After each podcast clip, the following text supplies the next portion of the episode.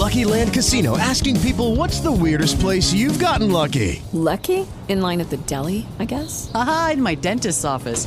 More than once, actually. Do I have to say? Yes, you do. In the car before my kids' PTA meeting. Really? Yes. Excuse me, what's the weirdest place you've gotten lucky? I never win and tell. Well, there you have it. You can get lucky anywhere, playing at LuckyLandSlots.com. Play for free right now. Are you feeling lucky? No purchase necessary. Void where prohibited by law. 18 plus. Terms and conditions apply. See website for details.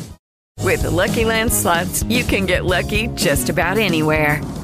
This is your captain speaking. We've got clear runway and the weather's fine, but we're just going to circle up here a while and get lucky. No, nothing like that. It's just these cash prizes add up quick. So I suggest you sit back, keep your tray table upright, and start getting lucky. Play for free at LuckyLandSlots.com. Are you feeling lucky? No purchase necessary. Void where prohibited by law. 18 plus terms and conditions apply. See website for details. Ansa Voice.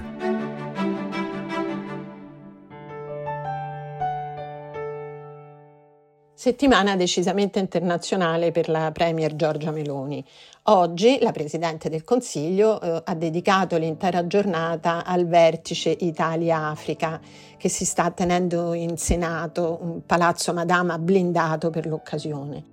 L'appuntamento segna il primo passo per la concretizzazione del piano Mattei al quale il governo lavora da tempo. Giovedì, invece, Meloni volerà a Bruxelles per il Consiglio europeo straordinario, chiamata a discutere la revisione del bilancio a lungo termine dell'Unione europea 2021-2027, ma soprattutto i leader dei 27 paesi torneranno a discutere del sostegno all'Ucraina.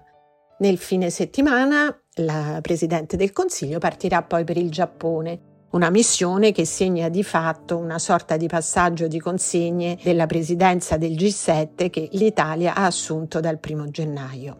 Alla Camera i fari sono accesi invece sulle mozioni per il Medio Oriente presentate dal Partito Democratico e dal Movimento 5 Stelle.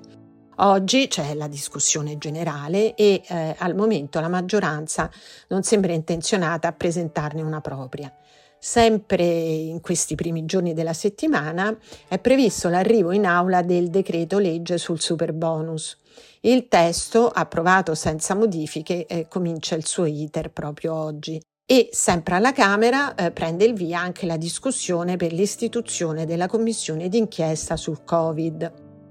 In Commissione Affari Costituzionali iniziano le votazioni del Decreto Mille Proroghe, dove potrebbe finire l'emendamento sui calciatori e dove si sta esaminando anche un'altra proposta di modifica destinata a far discutere, che è quella della proroga fino al 2026 dello scudo erariale per tutti gli amministratori pubblici.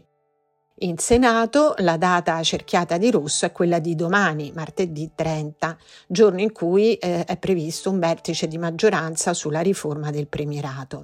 In aula invece arriverà il decreto energia già approvato dalla Camera ed è attesa la convocazione della conferenza dei capigruppi proprio per stendere un calendario dei lavori.